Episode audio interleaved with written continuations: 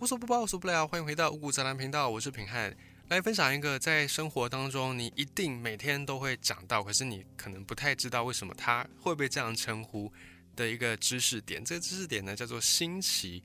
在学星期的时候，小朋友在学星期的时候，可能都会遇到一个问题，就是星期一、星期二、星期三、星期四、星期五、星期六，到了最后一天，为什么不是星期七？又或者是为什么不是星期零、星期一、星期二这样，而是？突然不知道哪里冒出来的一个星期天呢？小朋友在学这个制度的时候，一定都会有这个疑问。可是长大之后呢，很多人就不太会再去追究说这个问题到底为什么是这样子。可能因为跟我们其他人生遇到的困难比起来呢，这一点小问题根本不算什么，所以大部分的人都不太会去探究。那在中文圈，我们会说礼拜几、礼拜一、礼拜二、礼拜天等等。这个礼拜礼拜一跟星期一的概念是一样的，可是礼拜日跟星期日。或者是礼拜天、星期天，这个说法它还是有些细微的差异。那具体来说，差异在什么地方呢？我们今天五谷杂粮就来分享这个主题。在礼拜跟星期这两个说法之间，其实是先有星期才有礼拜，而且星期先出现的时间比礼拜早非常的多。以中文圈来说了是这样子，那实际上呢，也确实在西方是先有星期，后来才有礼拜的这个概念。那为什么星期天或者星期日？不叫做星期零或星期七，偏偏要弄一个什么星期日呢？搞得好像很没有逻辑、很没有系统一样。这个我们就要追溯到历史上面，有一支民族在中东地方，这里这个民族叫做巴比伦人。巴比伦人他们最早相传就是发明星期制的民族。这个星期制为什么叫做星期制呢？顾名思义，它就是跟天空的星星、星体有关系。因为在以前古老的时代，当然还没有时钟这种东西，可是古人他们也有。对于时间的一套概念，他们也是会按照天地万物的变化来去发现，哎，宇宙间的规律，进一步的去发现时间的规律。只是他们可能没有用时钟，没有用手表来计时，可是他们还是有其他的计时方式。他们就观察到，在天空上面有七个星星，在没有望远镜之前，没有天文望远镜之前，人类大概能够观测到的星星就是七个：日月。太阳、月亮，加上水星、火星、金星、木星、土星，有人说天王星也用肉眼看得到，是没错。可是那个你看到的天王星，肉眼看到天王星，它其实能见度真的很不高，而且大部分的古人呢，也不太能够很常看到天王星，所以他们通常不把它当一回事，就觉得它可能只是一颗星星而已，就没有把它想成是会绕着地球来转的这种。行星虽然实际上这些行星也不是绕着地球转，只是呢，在整个天体运行的过程当中，古人他们会认为说这七颗星感觉上就是绕着地球在转的，所以他们就把这七颗星拿来计时，拿来计算时间、计算日子。所以最早的这套制度呢，叫做星期制，也叫做七曜。七曜的那个曜就是日文里面木曜日、土曜日的那个曜。七曜，也就是太阳、月亮加上水、火、金、土、木这五大行星，以七天为一个周期，就叫做星期制。那么巴比伦人他们发明了这个星期制，他们在中东一带嘛。后来中东一带，我们之前也曾经介绍过，在前两集我们才讲到，东欧这里原本是罗马帝国，后来一分为二，是东罗马帝国继承这边。后来这套星期制度就被东罗马帝国给学去了。那东罗马。这边的皇帝君士坦丁大帝，他也把它当做是一套法令来发布。所以最早的时候，各星期就星期几、星期几是按照罗马神话的。罗马帝国用罗马神话很合理吧？那我们也有在讲过，说罗马的很多制度、很多文化其实是承袭自希腊的文化，所以罗马神话。有一部分是可以对应到希腊神话的，尤其各个神明，他们虽然名称不同，可是他们本质上、形象上还是差不多的，只是因为语言的不同，所以在希腊神话里面的一些神，到了罗马神话这里就换一个名字。所以一开始罗马帝国、东罗马帝国他们学到这套星旗制的时候，他们就用罗马神话里面对应到的日月水火金木土七个星球，也就是七个神明的名字来命名。那我们熟悉的。英文里面的星期几、星期几的名字呢，也是用罗马的神话这一套。不过不一样的是，英国我们之前也分享过，有一个集数就是讲说英国的历史。英国这里他们主要的文化对象是北方的北欧的这些民族，因为他们有曾经受过北欧的这边人的统治，后来又在融合了一些欧洲的文化，所以诞生出英国这样的一个国家。那么英国这里他们自然就是比较信奉的是北欧神话这一套，所以这一套星期制度后来从罗马帝国传传传传传传到英国去，他们就再用他们自己的北欧神话再去对应到不同的星球、不同的神明的名字再去命名，所以后来就变成英文里面的星旗制。我们等一下会来一一的详解。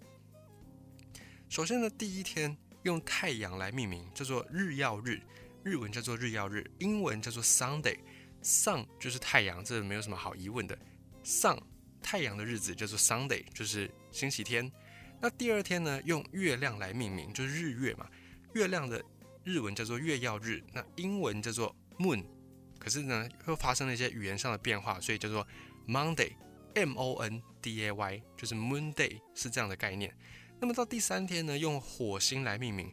日文叫做火曜日，英文叫做 Tuesday，因为火星是 Mars 嘛，火星的英文名称叫做 Mars，也是罗马神话当中的战神马尔斯，所以火星这个字的英文是从罗马这里的语言翻过去的。罗马神话里面，火星对应到的是战神，战神叫做马尔斯，而这个制度传到北欧，传到英国人那边去之后呢，北欧神话里面的战神叫做提尔。如果你有玩那个什么神魔之塔，你对这些北欧神的名字你就不太会陌生。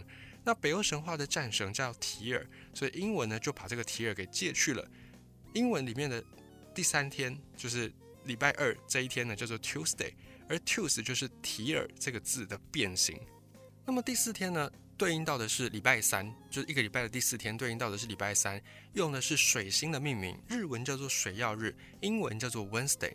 水星在英文的名称叫做 Mercury，也是罗马神话里面的神使莫丘利，有人叫他莫切利。这个神明在希腊神话里面叫做赫密斯，讲赫密斯你就比较熟悉了。赫密斯相传是希腊的众神里面跑得最快的，而且最能言善辩的神。那为什么水星会对应到赫密斯呢？因为在占星学的意义里面，认为说水星就是掌管一个人的思维、一个人的语言、一个人。说话的逻辑等等，所以就对应到了能言善辩的赫密斯。那么这个神明传到北欧去，应该说这个概念传到北欧去之后，北欧神话里面谁是跑得最快的，又最能够能言善辩呢？就是奥丁这位北欧众神之父。所以呢，星期三就是 Wednesday 一个礼拜的第四天传到北欧之后呢，就以奥丁来命名。奥丁的名称叫做 Wooden。因为它也是有个变形，就是 W O D E N Wooden。语言在传播的过程当中会出现很多的变形，这之后我们有机会也可以来分享。所以后来这个 Wooden 又在变成 Wind，就是 Wooden 的变形，然后再加上 Day 就变成 Wednesday，就是礼拜三的意思。到了一个礼拜第五天，也就是星期四，用木星来命名，叫做木曜日。现在的木曜四朝晚的那个木曜，就是他们最早是在礼拜四发片的。后来才更改了他们一些发片的规则，所以木曜四抄完的木曜就是一个礼拜的第五天，英文叫做 Thursday。Thursday 对应到的是木星，木星的英文叫做朱比特，也就是罗马神话里面的主神，雷电之神朱比特。这个神在希腊里面大家很熟悉，他叫做宙斯。宙斯这个概念后来到了北欧去之后，北欧自己也有雷神，因为宙斯他手的武器是雷电。雷神在北欧里面叫做索尔，就是雷神索尔，所以后来这个 Thursday 就是索尔的变形，就被用来命名一个礼拜的第五天，也就是礼拜四。到了第六天，用金星命名，是叫做金曜日，日文叫做金曜日，英文叫做 Friday。金星对应到的神叫做维纳斯，就是女神维纳斯。维纳斯它其实是罗马神话的名字，罗马神话有的时候它的神明的名称。比较不如希腊大家那么熟悉，但有的时候大家又比较熟悉罗马神话的神的名字，像是金星的神，大家都会想到金星就是维纳斯。可是呢，在希腊神话里面，金星的这位维纳斯，他叫做阿佛罗代蒂。哦，反正大家只要知道说阿佛罗代蒂跟维纳斯是同一个概念就好了。后来这个神在北欧这里，北欧里面的爱神，也就是维纳斯，他也掌管美貌，也掌管爱情嘛。北欧里面的爱神，也就是奥丁这位神明的老婆，叫做弗利嘉。所以在北欧这里呢，他们就用弗利嘉的名称来命名这一天，叫做 Friday。因为弗利嘉叫做 Freak，所以 Freak 变形变成 Free，然后再加上 Day 就变成 Friday，是这样来的。礼拜五的名称叫做 Friday。那么第七天，一个礼拜的最后一天，用土星来命名，叫做土曜日，英文叫做 Saturday。Saturday 的 Sat 是土星的。Saturn 的意思。这个罗马神话里面的这位神明叫做萨图努斯。萨图努斯他是掌管农业的一个神明。那北欧神话里面就没有这个神，因为北欧这里地是不利于耕种的，所以北欧的文化里面就没有农业这个概念，当然也没有相对应的神明。所以北欧人就直接把这个神明从罗马这边的神把它翻译过去，叫做 Saturday。那这个礼拜七天就用七颗星来命名，所以又叫做七曜日。所以日本的翻译其实是比较正确的，就是也兼顾到了音，也兼顾到了意思。那么这边岔开讲一下，为什么这个顺序是这样子呢？因为在古时候有一个行星时，就是对应到星期制，有一个计时间的概念，也是用这个星球来计，也是在巴比伦这里发明出来的制度。根据这个行星时的概念呢，每天日出的时候，也就是一天二十四小时的开始，那每一个小时，古人就用一颗行星来代表。所以这七颗星土木火日金水月这个顺序一开始是很严谨的，就是古人在观测的时候，他们发现这七颗星绕着地球的时间不太一样，所以由远到近，由外而内，他们观测到的顺序呢，分别是土木火日金水月。就是月亮绕地球的那个速度是比较快的，所以他们就用这个方式来去先归纳一个时间的顺序，从土开始，然后木火日金水月，然后再来他们就用这一套制度再去计算每一天的时间，每一天有二十四小时，一个小时他们就一颗行星来代表，所以按照这个制度来说，一个礼拜的第一天，第一天的第一个小时是土星，因为他们观测到的顺序是这样子。第二个小时用木星依序下去，土木火日金水月，土木火日金水月，这样子一来呢，等到第二天，因为只有七颗星嘛，那七去用二十四去除七是除不尽的，所以等到第二天的时候，一开始不会还是土星，等到第二天按照这个顺序排下去，第二天的第一个小时是太阳，那再来以此类推，第三天的第一个小时是月亮，再来第四天、第五天依序就是火星、水星、木星、金星。那这样子一来呢，就会出现了一个新的顺序，就是日月火水木金土。那么这套制度，你会说为什么它在巴比伦被发明，可是日本人也用这个曜日制度呢？这是因为确实这套制度曾经就透过丝路传播到日本去。为什么会这样说呢？因为这套制度是巴比伦人发明的嘛。发明之后，他周围的邻居希腊人、埃及人把这套制度更加完善，或者把这套制度给抄走。抄走之后呢，就随着东西方之间曾经唯一的连接丝绸之路传播。丝绸之路丝路，它不只是经商贸易，它也传承了很多的文化，尤其促进东西方很多技术的交流。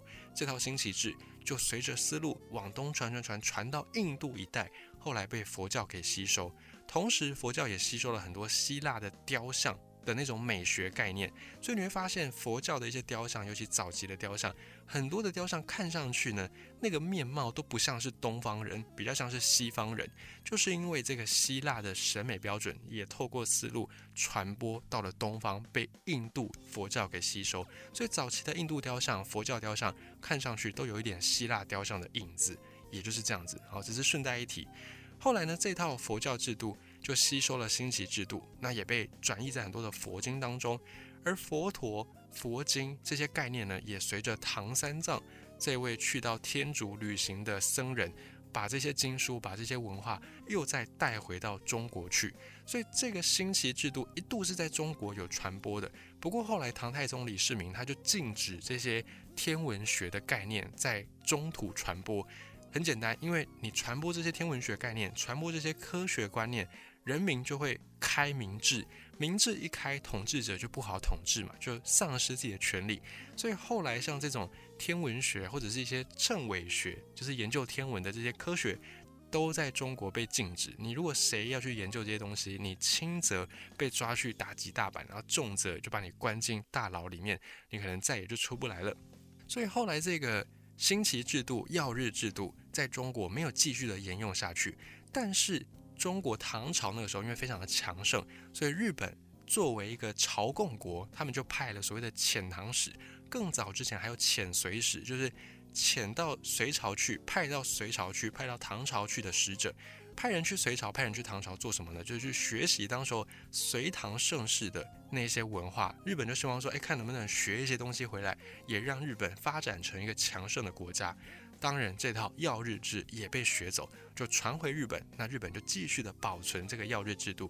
所以你会看到日本现在他们讲说火曜日、水曜日、金曜日、土曜日，这个并不是他们本土原创的，而是巴比伦这里的民族发明出的制度。后来经过希腊、经过丝路传到印度，印度传回东土大唐，再从遣唐使从东土大唐被学回日本去。那么这套制度在中国没有继续的发展下去，后来中国就变成讲星期一、星期日，或者是星期二、星期三、星期四。这套制度又是怎么来的呢？这就要从在清朝末年的时候，一个学者叫做袁家谷这个学者来说起。到清朝末年，不是有很多有志之士嘛，想要改革嘛，所以很多西方的学说就往东传。最早是日本他们先学了，学了之后再把很多的这些西方的名词用他们的日文把它翻译。那这个日文因为以前都用很多汉字，所以这些汉字在日本是一个意思，可是传到了。中国去很多有志之士又在从日本这边再去学，学了之后他们也承接这些汉字，但是意思上有一些不同，这叫做合制汉语。现在我们讲的中文很多的名词，其实它都是从日文直接转过来的。这以后我们有机会也可以再讲。总之呢，在清朝末年，很多西方学说往东传，很多新的东西都涌入到了中国，到了清朝，各式各样的新名词一大堆。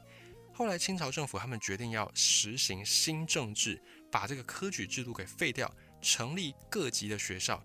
那既然成立学校，就要有教科书嘛，有教科书就要统一来编。统一编教科书有个大原则，就是必须要把这些新来的事物统一的命名。你在命名的时候要有一个规则，所以清朝政府也就成立了另外一个机构组织，叫做编定名词馆，有点像我们那个国立编译馆啊。所以总之呢，他们就成立了一个这个。编定名词馆，专门去统一教科书里面各种的名词。那袁家谷这个人就在这个机构里面，他非常厉害。他在考科举，科举制度还在的时候，他是状元。后来新式的教育兴起之后，他也做到了教授，可以说是古今再无他的继任者，因为他可以算是古今第一人，唯一的艺人。而这个袁家谷他本身学识非常渊博，他也去过日本，待过日本，所以他当然也知道这个曜日制度。他在这个机构里面就主持了规范星期这个名称的工作。首先呢，他把星期的第一天日曜日，把它用中文命名，叫做星期日，这个没有问题嘛？星期日的日其实是太阳的日的意思哦，不是一天两天的天哦。再来，你会说，那按照这个道理，第二天应该叫星期月嘛？按照国外那一套嘛，应该是日月，再来是水火木金土，应该是这样子吧？所以再来应该是星期月。星期水，星期火，星期木，星期土，星期金。可是这样一来就会变得很奇怪，因为在中文没有这样的讲法，在中文用这个概念直接去强行翻译，就会听起来很别扭，而且就很不接地气啊！以现在的话来讲，就很不接地气。所以呢，这位袁家谷他就决定从月曜日这一天，就是第二天开始，要改用数字来排序。就叫星期一、星期二、星期三、星期四，以此类推。所以中文里面的星期制度就这样确立下来了。那么为什么星期日有的时候我们又叫做星期天呢？其实星期天这个讲法是比较俗称的，比较正式的叫法还是会讲星期日。那星期天这个天跟星期日的日，以中文来说，有的时候它是能够共通的，就是一天我们也会讲说一日嘛。一天就是一日，一日就是一天，我们会有这个通俗的讲法。可是呢，星期日的日，我们刚才讲过，它本来的含义是太阳的意思。但是老百姓他们不知道嘛，老百姓很多以前都没有读过很多书，就很多知识都不知道。他们在口语的讲法就是觉得啊，一天就是一日嘛，一日就是一天嘛，两个讲法是共通的，所以他们就把这个星期日的日理解成是一天的那个天，所以也有人就把它讲成星期天。那后来就是以讹传讹，将错就错。就约定俗成，所以星期日跟星期天我们都会讲。那星期天又更加口语化，因为日相对来说比较正式嘛，所以后来星期天、星期日两者都通。那在星期之外，现在我们也会讲礼拜，礼拜几、礼拜几、礼拜一、礼拜二、礼拜天等等，这是为什么呢？礼拜天跟礼拜日就是一样，就是从星期天、星期日那个概念转过去的。那这个礼拜就是跟基督教有关，这个大家应该比较知道。礼拜几、礼拜几。这个是宗教方面的一个规定，在旧约圣经里面记载说，上帝创造世界，创世纪用了六天，最后一天是休息。这七天一个周期，也就符合这个曜日制度。那其实这个礼拜的制度，从旧约圣经来看，它跟巴比伦的那一套也能够对得起来、斗得起来。因为基督教它最早的起源是犹太教嘛，犹太教它也是在中东地区发展的，所以犹太教跟巴比伦的这个星期制度就能够不谋而合，因为他们本质上面可能都来自同一套的制度、同一个东西。总之呢，后来这个基督教就发展出了七天一个周期。那你会想说，那礼拜天是不是就是上帝休息的那一天呢？不是，上帝休息的那一天是一个礼拜的最后一天，所以是星期六。所以犹太人他们的犹太教里面的安息日就是星期六。那为什么现在人呢在星期天要休息呢？这是因为相传耶稣复活的那一天就是星期日，所以基督教教徒要把礼拜的日子定为是星期日。那既然这一天要去教堂要去礼拜，就没有办法工作，所以星期日也就是礼拜日，当然就得要休息。现在我们都很熟悉周休二日，但是其实以前是没有周休二日，以前是只有周休一日，就是礼拜日这一天是休息的。这套也是沿用自西方的制度。那后来就因为工商社会，因为商业主义的发展，这个又可以再另外讲一篇，才变成周休二日的。所以目前整个星期制度、礼拜制度，就是从最早的巴比伦这边开始，一路这样一脉相承传到现在。那七天一个周期，不管古今中外都认定说七天是一个周期。那每到星期日要礼拜，所以就把这个星期也叫做礼拜几，星期几就是礼拜几。后来在中文还有一个说法叫做周，因为一个礼拜七天嘛，七天为一周，周而复始，就是一次的循环。所以周一、周二、周三、周四周五、周六、周日也是一样，以七天为一个标准来去围绕的，在中文里面叫做周，是只有这样子而已。